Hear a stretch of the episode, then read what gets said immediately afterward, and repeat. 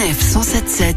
Souvenirs et confidences. Et avec nous aujourd'hui pour un nouveau témoignage, Sylvain Viclin, chef d'équipe à Gaillon sur les autoroutes Paris-Normandie. Sylvain, bonjour. Bonjour. Alors vous, c'est une rencontre un petit peu insolite que vous avez fait sur l'autoroute. Ça aurait pu mal se terminer, ça s'est bien terminé, c'est tant mieux. Racontez-nous. Il y a quelques années, on a été appelé euh, pour un véhicule qui roulait tout doucement sur la voie de vitesse.